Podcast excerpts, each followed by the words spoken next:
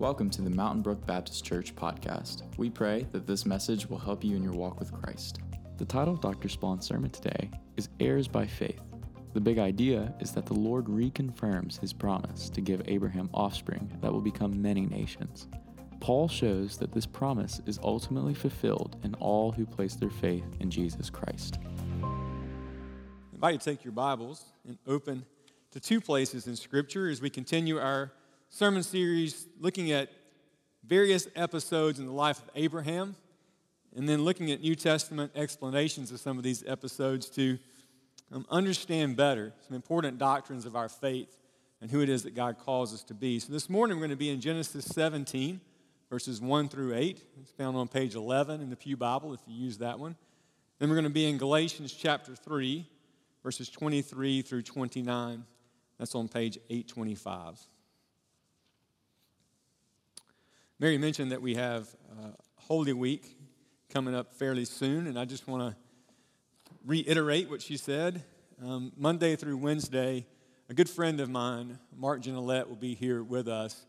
And if those of you who've had a chance to hear Mark before um, know how talented he is and just a great, sincere person. And so I want you to put those dates on your calendar. He is a professor of mine at Beeson. Um, he's been teaching in various spots around town. And um, anyways, I hope you'll come and make a and make an effort. And then Mary Feld mentioned on Thursday night, Monday, Thursday, she'll be preaching that night. So you want to make sure that you're here for that as well. So be in prayer for that for that week in the life of our church. Genesis seventeen, um, starting in verse one. When Abram was ninety-nine years old, the Lord appeared to him and said, "I am God Almighty, walk before me and be blameless. I will confirm my covenant between me and you, and you will greatly increase your numbers." Abram fell face down, and God said to him, "As for me, this is my covenant with you. You will be the father of many nations. No longer will you be called Abram, your name will be Abraham, for I have made you a father of many nations. I will make you very fruitful. I will make nations of you, and kings will come from you. I will establish my covenant as an everlasting covenant between me and you and your descendants after you, for the generations to come, to be your God and the God of your descendants after you. The whole land of Canaan, where you are now an alien, I will give as an everlasting possession to you and your descendants after you, and I will be their God." And then from Galatians chapter three, verses twenty-three through twenty-nine. "Before faith came, we were held prisoners by the law, locked up until faith should be revealed.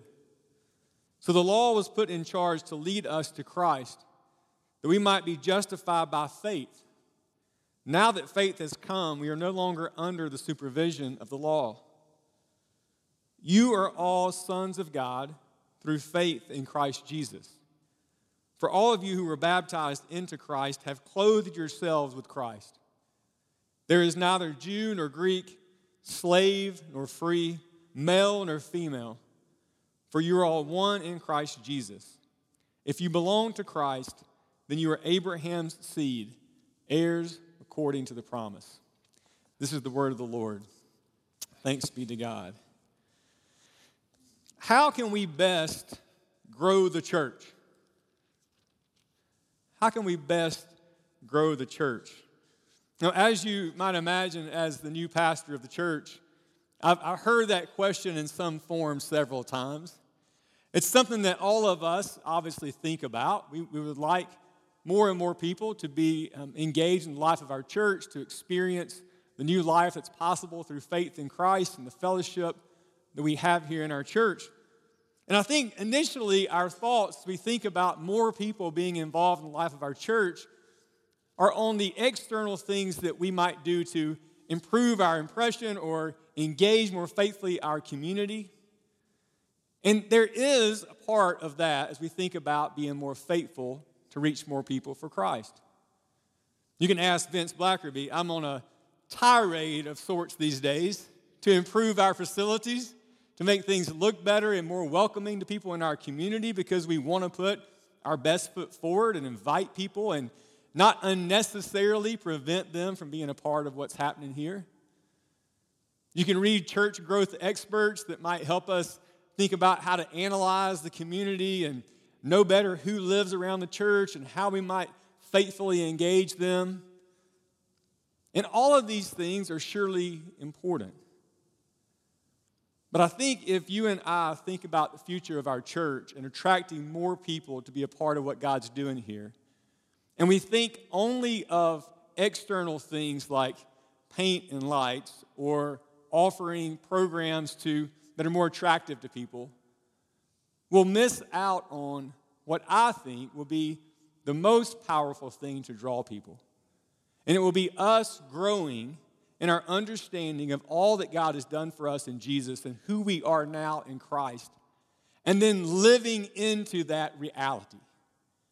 You see, there's a part of us that it's, it's easy to confess our faith in the truth of the Apostles' Creed, for example, and to with our lips say, these are all things that we believe.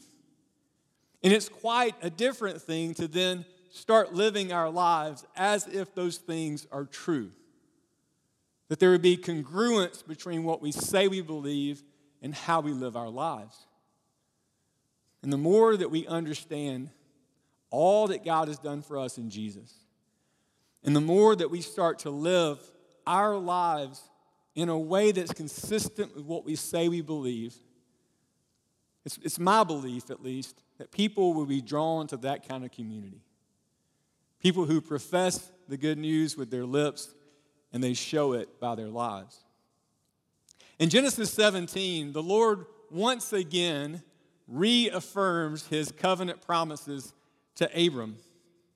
You might remember last week we looked at Genesis chapter sixteen and how Sarah and Abram decided that they were going to take matters into their own hands. They had been in Canaan for ten years, still no child had been um, given to them. So Sarah says, well, why don't we just kind of make this work in ways that we can make it work? You have a child by Hagar, and we'll continue on and experience God's blessings. When you get to Genesis chapter seventeen, the Lord comes to Abram another time. And he tells them, now Abram's ninety-nine. Anybody in the sanctuary ninety-nine this morning? Even the oldest among us isn't ninety-nine today. And the Lord comes to him at ninety-nine years old, and he reaffirms this promise that, that one day, Abram, you're going to have descendants. And he even changes Abram's name to Abraham as this powerful um, way in which Abraham's supposed to understand his identity and all that God is going to do through him. Nations will come from you, God says. Kings will come from you. And if you keep reading down, Sarah, her name is changed a bit. In our English translations, the I's turned to an H. And then the Lord says, this child you're going to have, his name is going to be Isaac, which means son of laughter. And it really is preposterous at this point what God is saying he's going to do in Abram and Sarah's lives. That he's going to give them a child in their old age. It seems laughable. But God, nonetheless, continues to affirm, this is what I'm going to do in your life, and you're going to have offspring. You're going to have descendants. Through you, all the nations of the earth will be blessed. Again, I don't think there's any way that Abraham could have anticipated what that would look like when Christ would come in the fullness of time. When you start reading through the New Testament and the ways in which the first followers of Jesus tried to wrap their minds around this new identity that they had been given through faith in Jesus Christ, it's quite evident that they continued to struggle with understanding old categories and how it is that their lives had been transformed by what God had done for them in Jesus.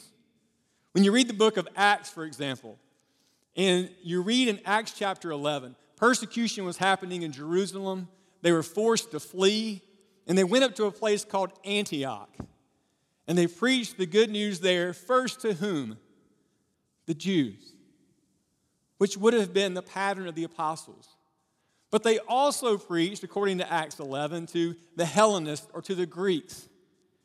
And in their amazement, these Greeks responded to the good news of the gospel of Jesus Christ in faith. And now they had a real crisis on their hands.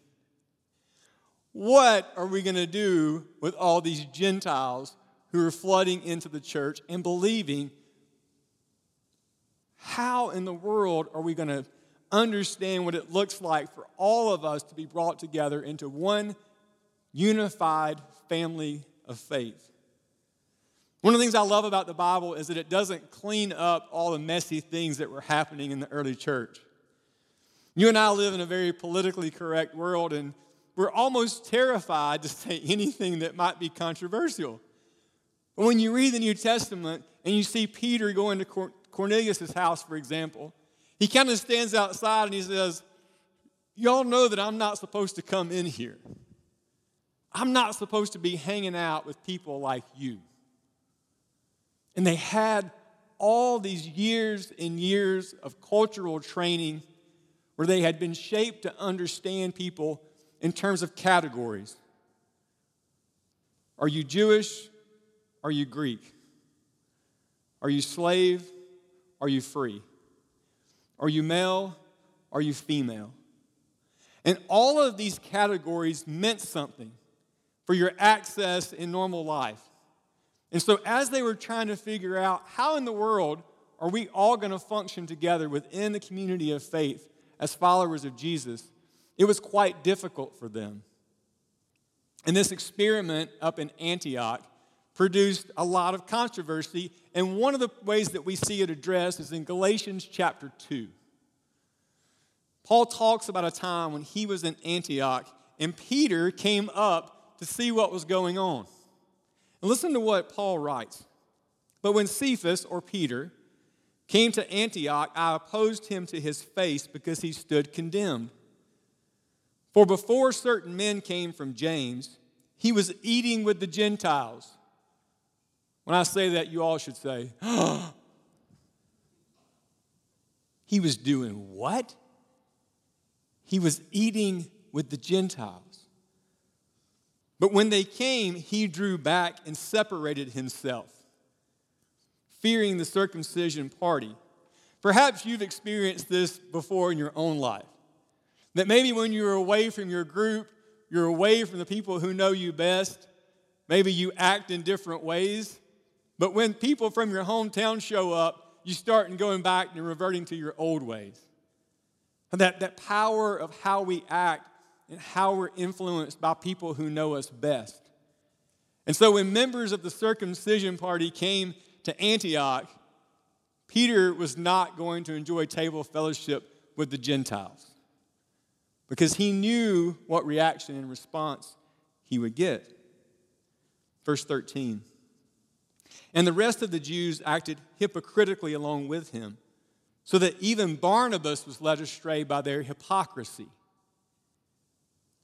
Now, there's few things that you would most dread being called more than a hypocrite. Isn't that correct? How offensive is it if someone says, well, you're, you're just a hypocrite?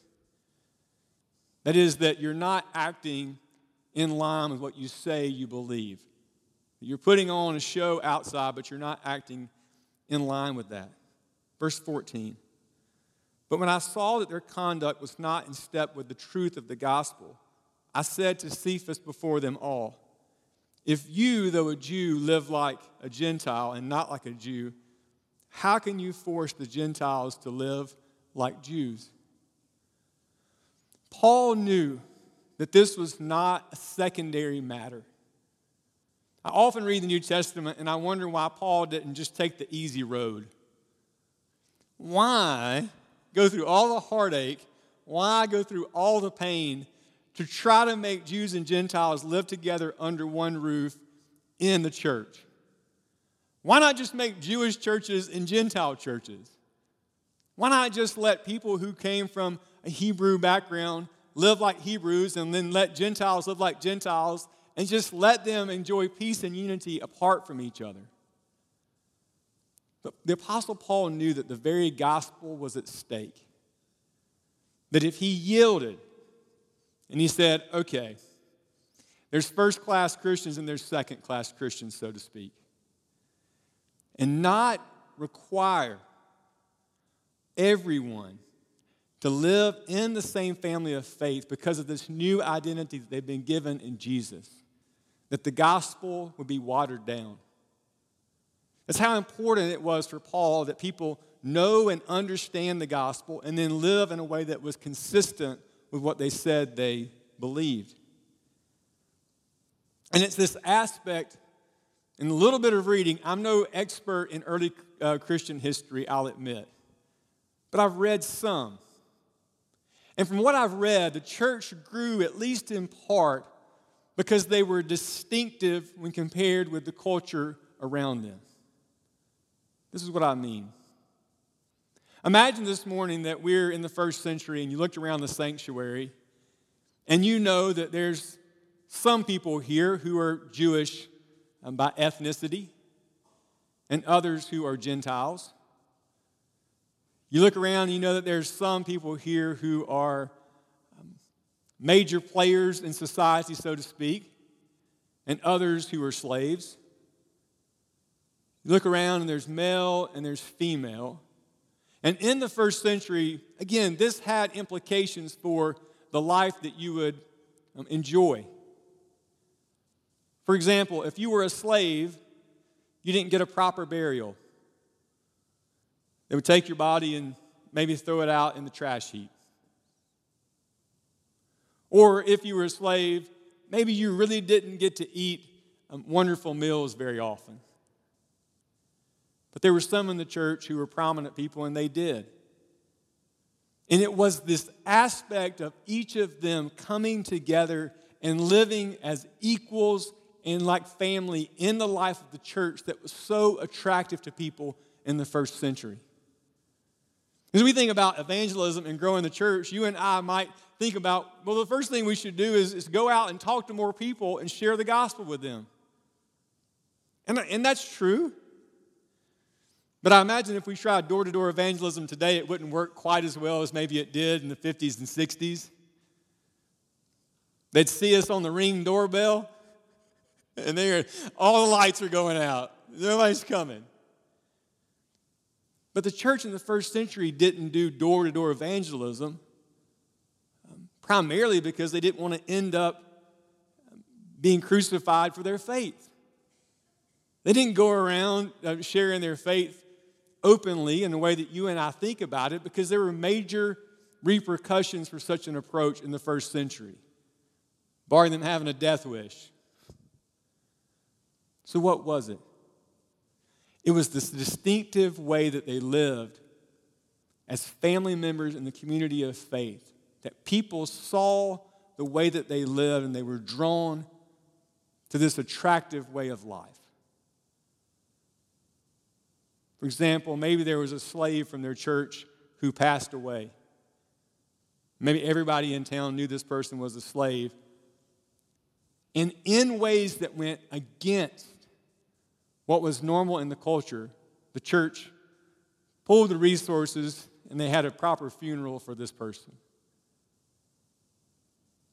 Maybe Jews and Gentiles weren't eating together and they came to the church and they thought, what in the world is this?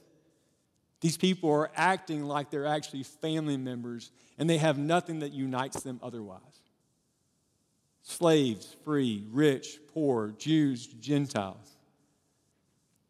This ragtag group of people who found their common identity through faith in Jesus Christ, and it transformed them to the degree that they started living differently and treating each other as equals within the community of faith.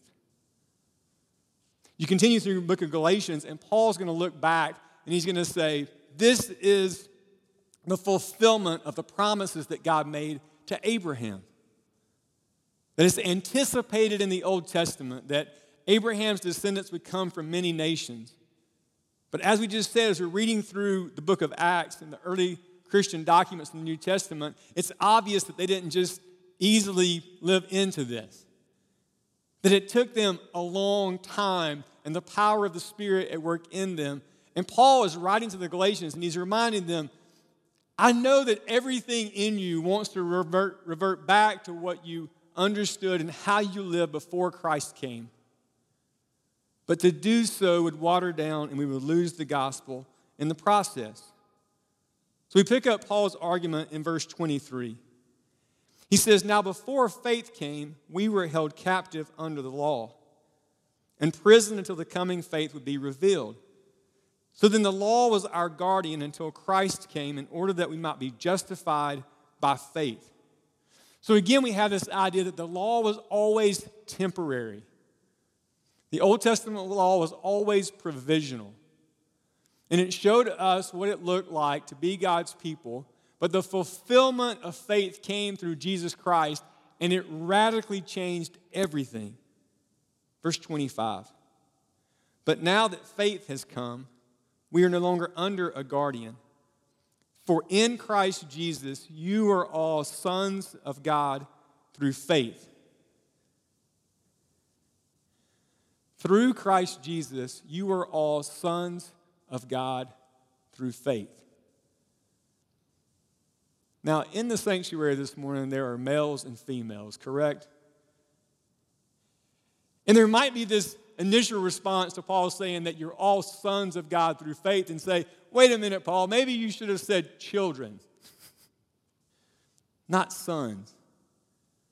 But when Paul says that all of us through faith are sons of God, what he's trying to communicate to us is that, that each of us, no matter if we're male or female, all of us now have the rights of firstborn sons.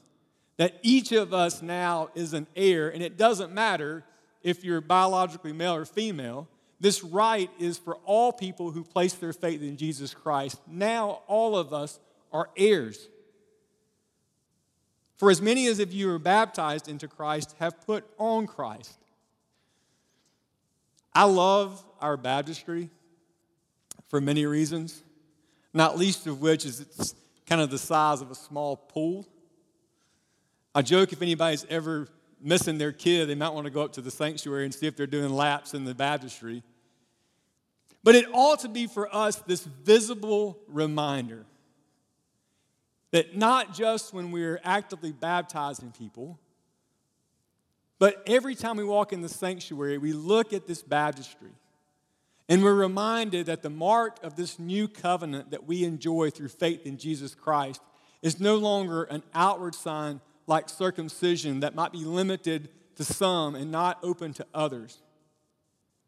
But baptism, no matter who you are or where you're from, no matter your condition, when you place your faith in Jesus, you can be baptized.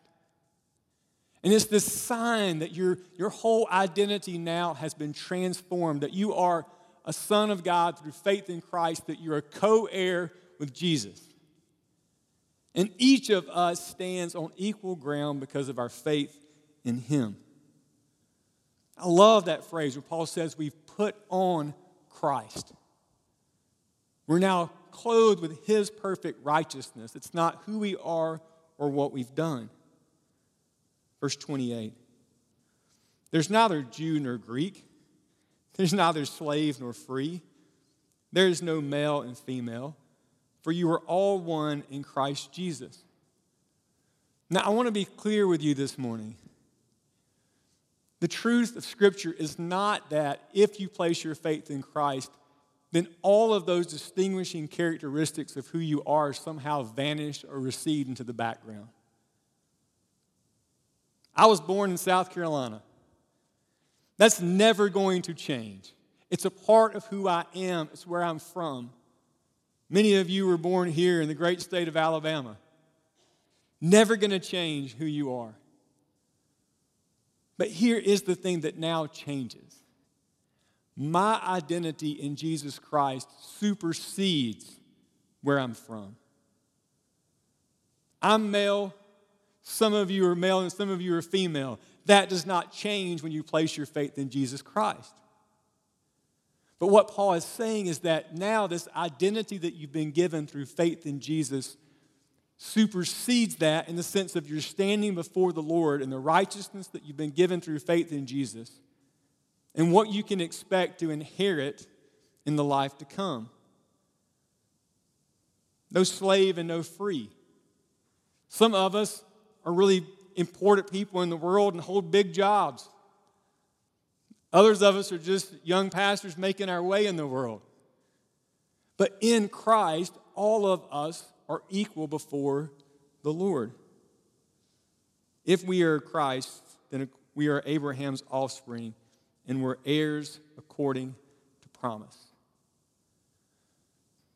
If I'm right, as I look out at the world and think about the struggles that so many people face, I think in part people are dying to belong to something. You see it most clearly, I think, in younger people. Lord bless junior high teachers. We pray for you. That's that part of life where you're trying to figure out who in the world you are and your identity, and you want to belong and be in. And if you're talented in some way, if you're smart in some way, maybe you distinguish yourself and you can be on the in crowd. And if you're not, maybe you feel like you're left on the outside. But all of us know that that doesn't stop when you get out of the junior high. It doesn't stop when you graduate college. It doesn't stop at any point of your life, but you're analyzing who you are and do I fit in and do I measure up and do I belong and do I have to be somebody?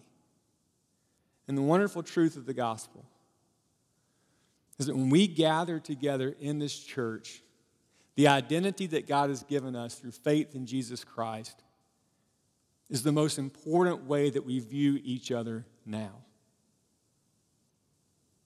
That it's not about who we are or where we're from or what we've done or what we've accomplished or what we haven't done or accomplished.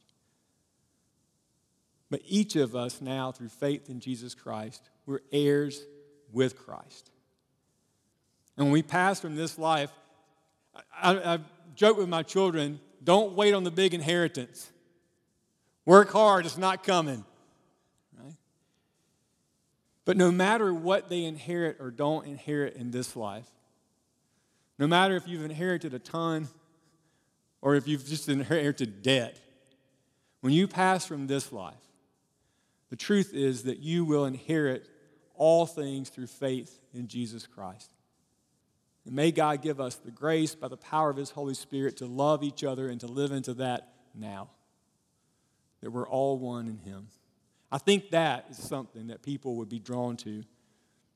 It's much harder than painting or fixing, or it's much harder than programs. But if God would give us the grace to increasingly live in line with the truth of the gospel, people, I think, would be drawn to that. I invite you to pray with me. Father, we thank you for your word. We thank you that each of us here today, if we've placed our faith in Jesus, we are clothed in the perfect righteousness of Christ, and we are heirs, co-heirs with Jesus.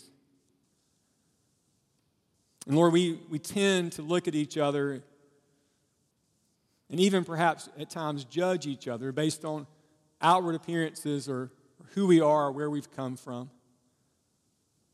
We pray that you would give us eyes of faith to see each other as family, that we're all related through our faith in Jesus Christ. And what's important about us most is that new identity that you've given us. Lord, help us to love each other well. Help our community of faith to increasingly become the kind of place where we live in line with what we say we believe, and that others would be drawn both by the message that we proclaim and the lives that we live. We offer this prayer in Christ's name. Amen. Thank you so much for joining us today. We pray that today's message brought you hope as we continue to love God and live with grace and generosity. Be sure to check back here for more podcasts. And as always, go out and do the Lord's good work.